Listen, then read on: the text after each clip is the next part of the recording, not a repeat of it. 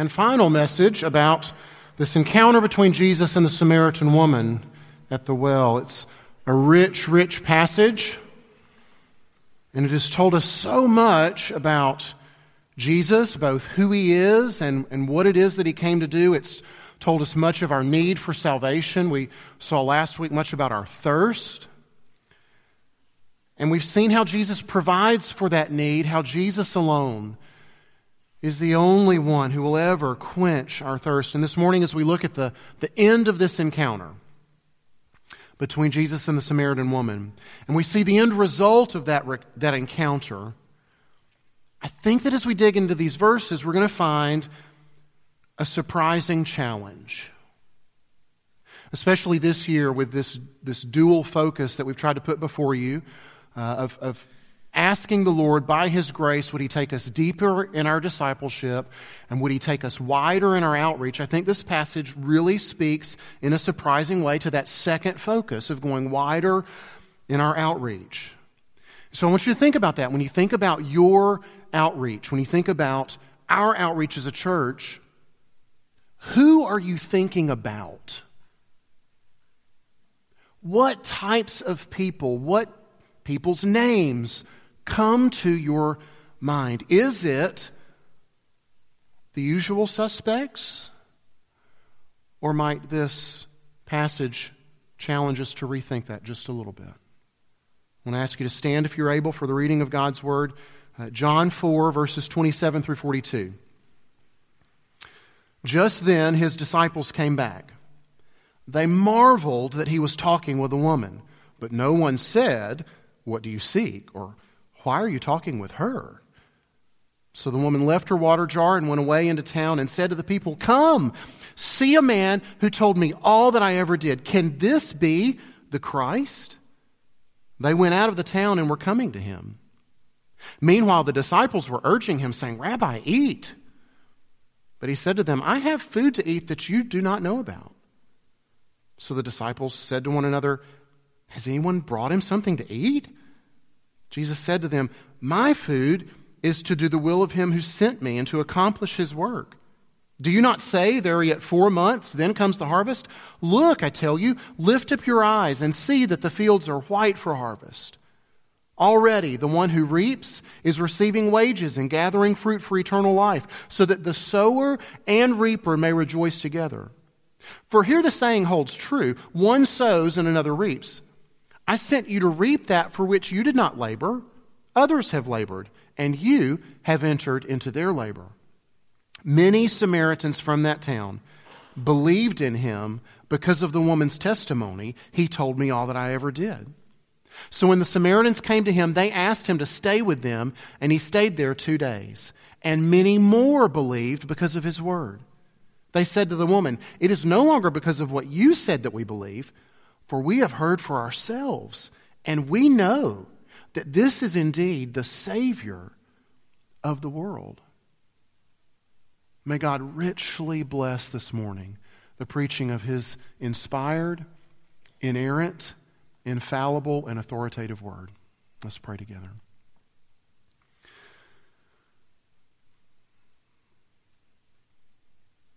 Once again, we stand in need of your help. We can't just approach these words with our human understanding and get what you desire us to get from them. So, Holy Spirit, come. Supernatural power, supernatural assistance. Reveal to us again Jesus, the Savior of the world. Father, I pray that you challenge this morning our preconceived ideas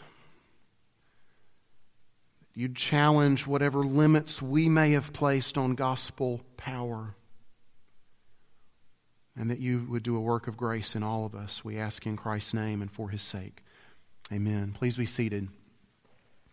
The meat of this passage, of these verses, I think, uh, can be organized under three headings. That's how we're going to do it this morning. You've got them there in the worship folder, they're on the screen. We'll start with the disciples' misunderstanding then the woman's witness, and then we'll look at this ripe harvest. So, number one, the disciples returned from their errand. They had run into town to get food, and boy, were they surprised when they got back. Verse 27 Jesus, what are you doing? Don't you know better? Jesus, don't you know, haven't you heard that talking with a woman is a waste of time? No, seriously. Seriously. With such a low view of women in that culture and in that day, learned, scholarly, religious folks, rabbis, wouldn't dare converse with a woman. It's a complete waste of time. And Jesus, this is no ordinary woman, right? We've already covered in detail. She's a Samaritan woman. It's even worse. And so these things are running through the disciples' minds, but they're not coming out of their mouths. Because in, in a rare exercise and demonstration of restraint, they're keeping them to themselves. Maybe it would have just been too awkward to ask these things because the woman, she's, she's still there. Whatever it was, John, through divine inspiration and Jesus, through divine knowledge, knows that they are marveling, which is understandable enough given all the social convention of, of the day. Um, I'm use, one of the commentaries I'm using on, the, on John's Gospel is John Calvin's commentary, and I love the, the little parenthetical thing he put here. He said, They should have marveled. You know what? These disciples should have been marveling. But not that Jesus would talk to this woman, that Jesus would have condescended to them. They should have been marveling that Jesus had stooped so low to them and used the, they're nobodies, men of no repute and he lifted them up to this glorious station of being his disciples and his followers. They should have been marveling, but it should not have necessarily been that he was talking with this woman. They don't understand. They don't understand why Jesus would stoop so low.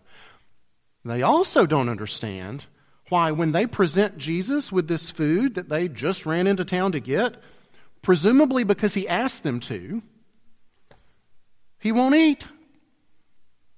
Worse than that, he says he's already got food.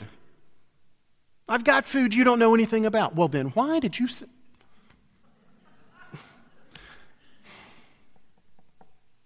and again, they're asking in disbelief to each other, not to Jesus, but he knows.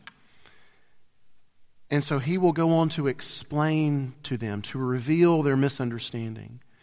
And I've told you before, you, you need to pay attention in John's gospel to all the misunderstanding.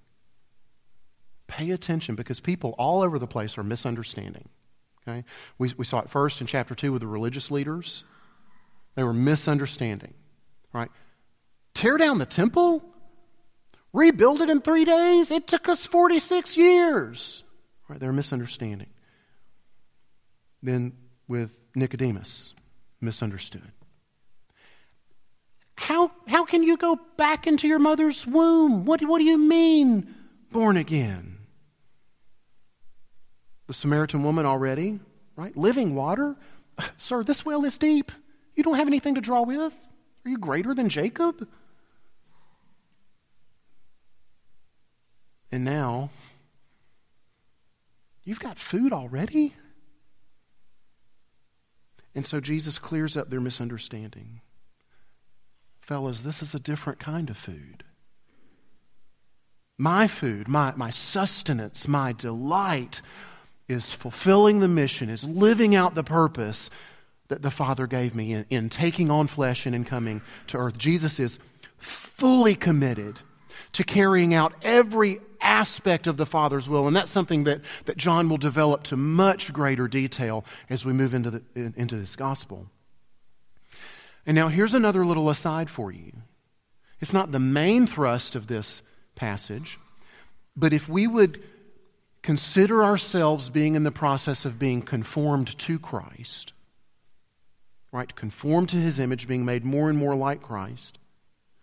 And we look and see what his food is. what his delight is, the thing that sustains him. Friends, nothing will bring us as much delight and joy as obediently walking in the purpose and the plan that He has given us. Nothing will ever, ever, ever satisfy you like that will. Now, that doesn't make it easy. it doesn't make it easy at all. But it does make it worthwhile. Jesus here is so taken so preoccupied with his father's mission and with this opportunity that has presented itself, right? Seeking out this woman, divine knowledge, knowing she's going to be at this well. That's why he had to go through Samaria, revealing her need and her thirst. And now to see how many, many people will be ushered into the kingdom through this. Well, it, it's easy to see how you might kind of forget about earthly food for a, a while. How that just kind of fades to the background. And, oh, yeah, well, I guess I was hungry.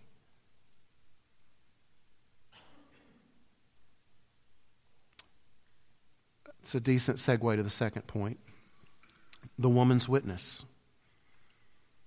Verses 28 and 29. I want to start with what she says, and then I want to look at some of the other details. Because what she says to the townspeople is noteworthy. There are lots of ways that, that you and I might start a conversation with somebody about the Lord. Lots of ways that we could choose to talk to somebody about Jesus. Her choice come see a man that told me all I ever did. Now, this is interesting to me on a couple of levels. And my, my question deep down is what is the woman most amazed by? Why is it that this is what she goes back and tells people? He told me all I ever did. Is she simply amazed at his ability to know her past? He's got supernatural knowledge. Is he some kind of a seer or a prophet? What? This is amazing. Is that the thing that grabs her and makes such a deep impression on her, or is it something else? Now, obviously, to say he told me all I ever did, well, that's an exaggeration. There wasn't time for Jesus, and it's not recorded here that he began with her birth and then told her every single detail and everything that she ever did in her life. Would take forever. So it's an obvious exaggeration to say that he told me all I ever did. But he did tell her the biggest things. He did tell her the worst things. The things that she was most ashamed of. The things she was doing her best to try to hide from those around her. What with coming to the well at midday and all to miss the crowd.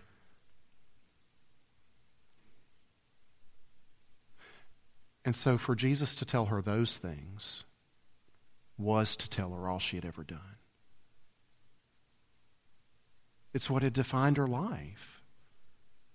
To her, that's, that's all of who she was. She was held prisoner by that. And, and so I think, I think that's what she's most amazed by. I think that's why she runs back to the townspeople and says, Come meet a man who told me all I ever did. Because it's more than just he had this knowledge he had this knowledge, he knew all about me, and he offered me living water anyway.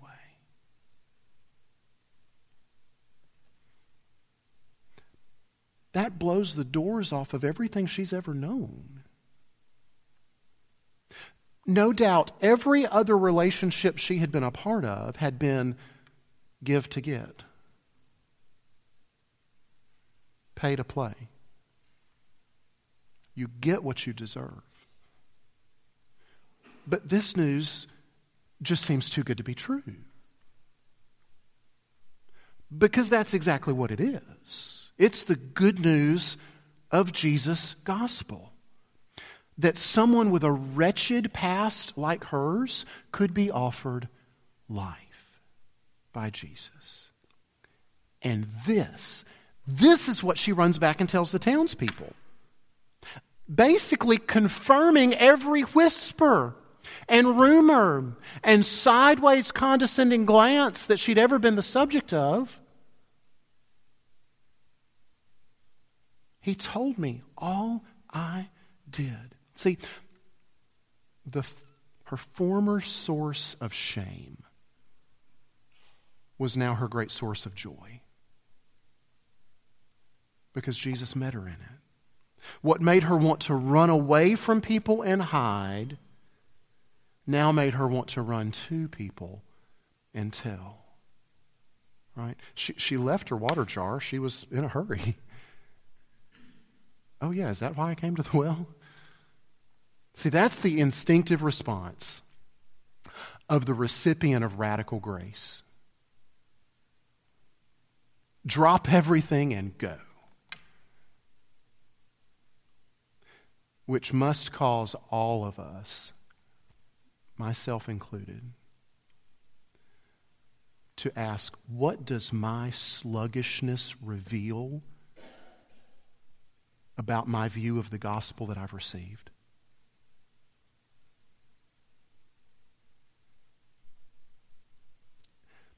It's impossible for radical grace, once received, to remain bottled up inside of us like some well kept secret.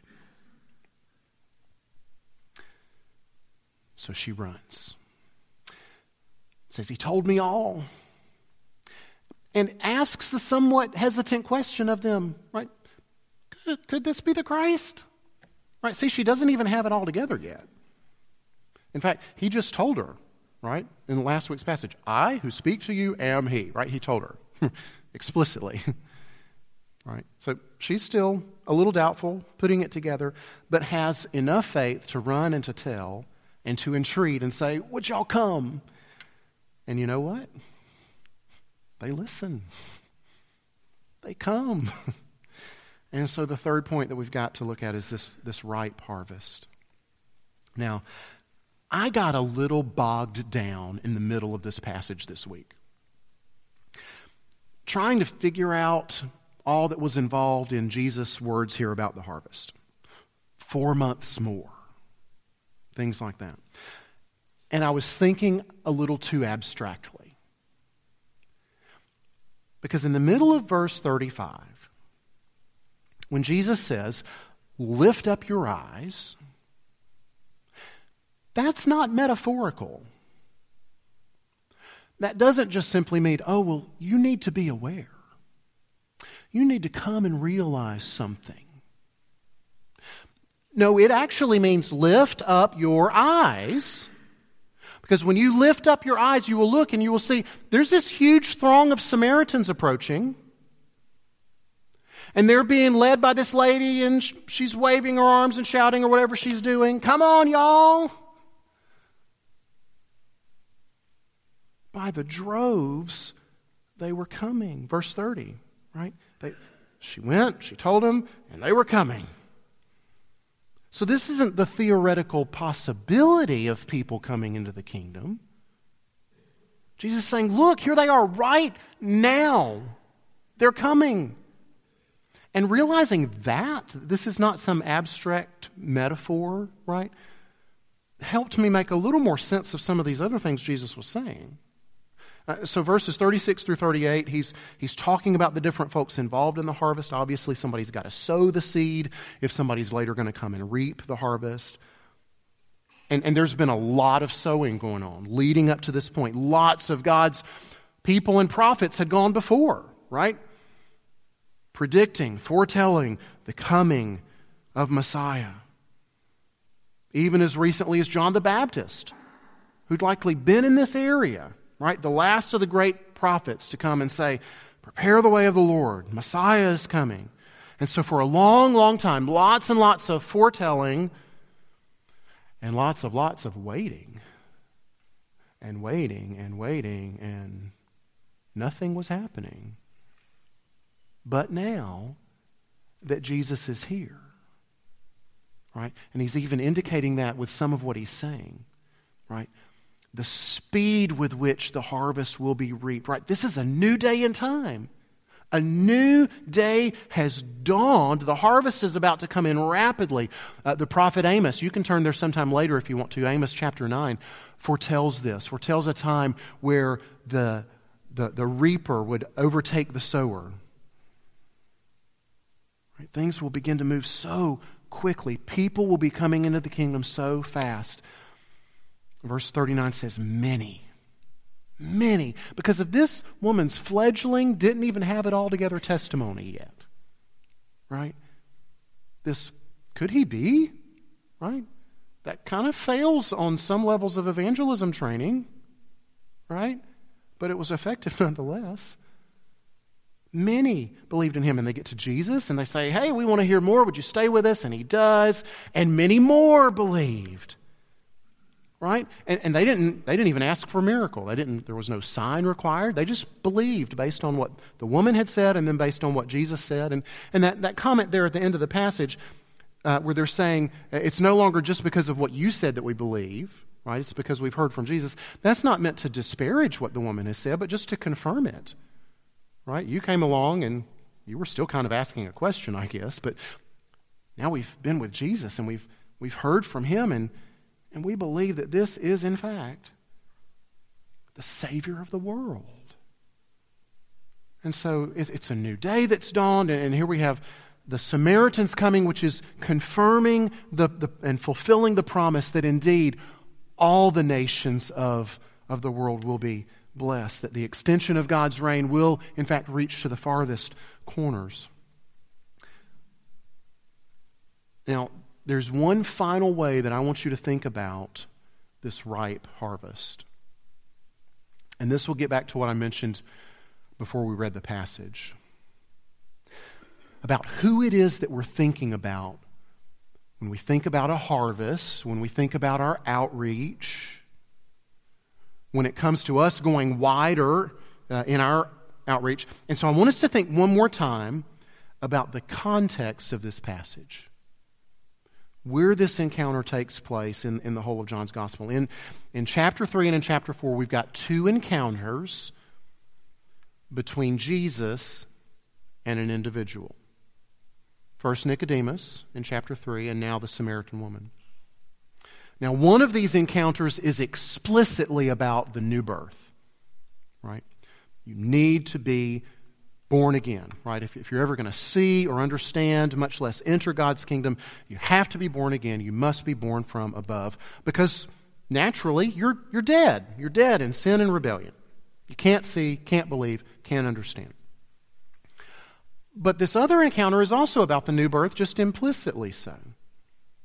Both individuals that Jesus encounters need to be born again. And so I was thinking about those two encounters. One example, one encounter is ordinary, and one is outrageous. Which is which?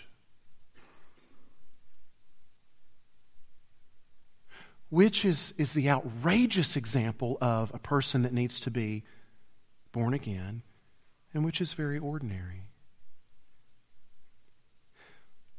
And I would argue for you this morning that, that the Samaritan woman, that's the ordinary example of the need for the new birth. Of course, she needs to be born again. Look at her life. She's a hot mess. Five husbands? Come on. Living with a man you're not married to? Duh, of course, this is the one who needs to be born again. Now, Nicodemus, there's the outrageous example. You mean to tell me he needs to be born again? This, this upright, moral, religious leader At our, at our session meeting last week, the session just started working through a, a, a little brief article, but it's going to take us some time. It's by a, a pastor named Ray Ortlund. And it's about cultivating a gospel culture in our church.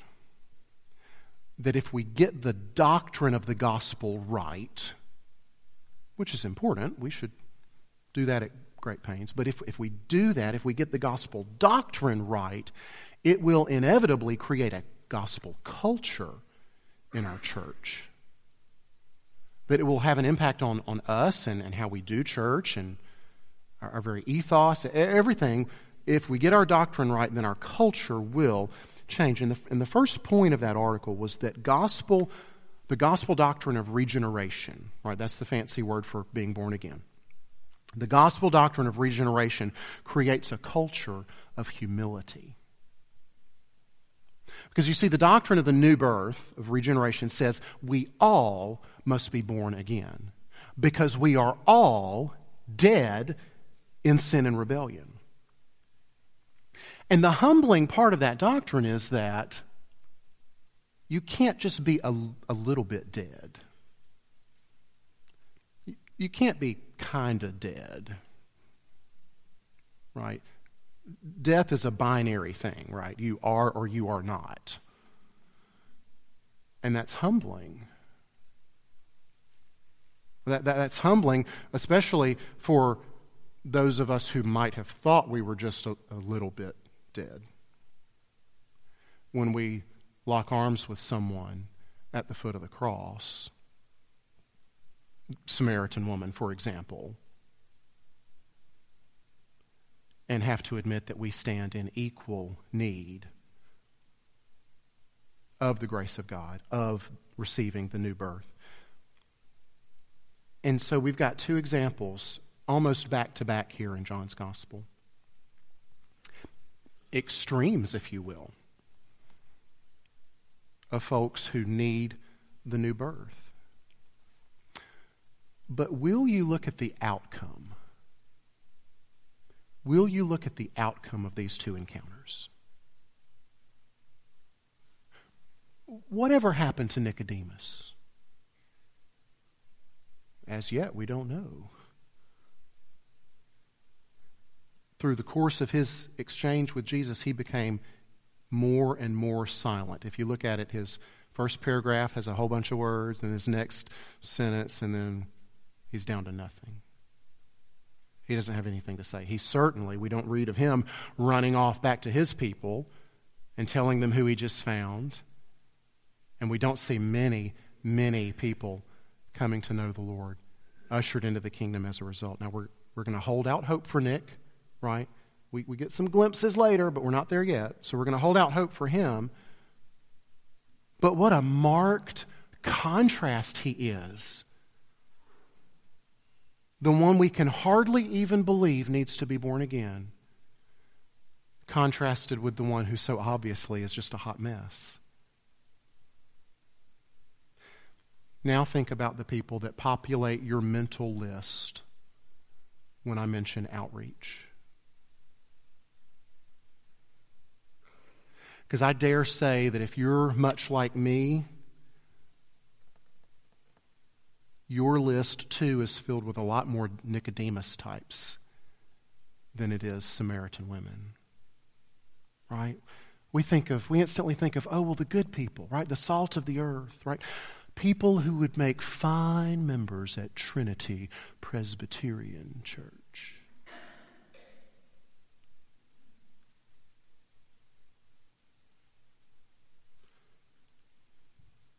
Who in here on their list you have someone with five failed marriages?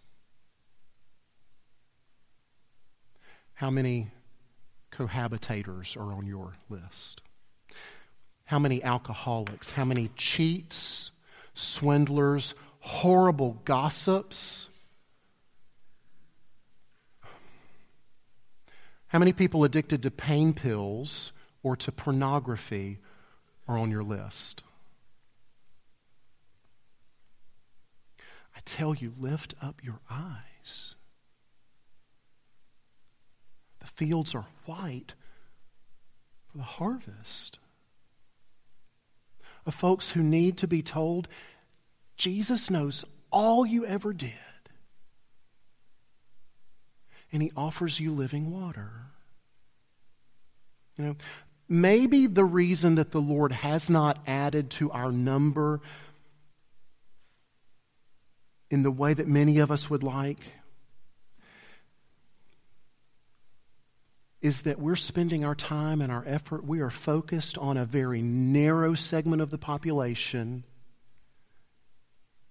that feels like us, that looks and lives and acts like us, that we think would be likely candidates, usual suspects, rather than truly going wide in our outreach right? We're making the decision for people before they ever make it to our list. Oh, they would never. Oh, she would never. We're making those decisions for them. But I don't say this without also giving a warning. See, I feel like if we were to make lists full of Samaritan men and women, they would respond much in the same way that this Samaritan woman has responded. And they would come to Jesus and they would become our brothers and sisters, and it would be messy. It'd be uncomfortable. Because face it, by and large, the kinds of people that Jesus was comfortable with and that felt comfortable with Jesus, those are the people that make us uncomfortable. Elders, be warned, be prepared. Right? We've talked a lot about shepherding lately. Right? The frequency and intensity of shepherding conversations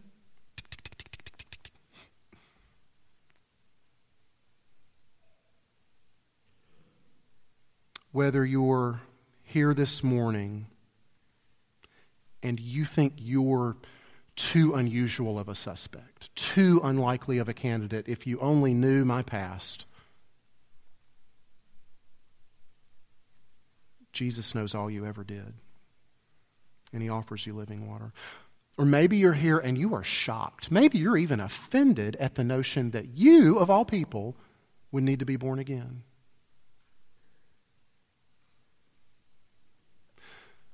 Or maybe you're reconsidering the types of folks who are on your mental or paper list. Wherever we find ourselves this morning, may the Lord, in His grace, meet us there. Let's pray. Father, that your Son, the Lord Jesus, would forego earthly food because he was so excited about a woman coming into the kingdom. And to know that he has that much passion and concern and love for all of us gives great hope. Father, Son, and Holy Spirit, come this morning in power and bring great glory to yourself. We ask in Jesus' name. Amen. Now, if you'll stand, we'll finish this hymn that's so long it needs an intermission.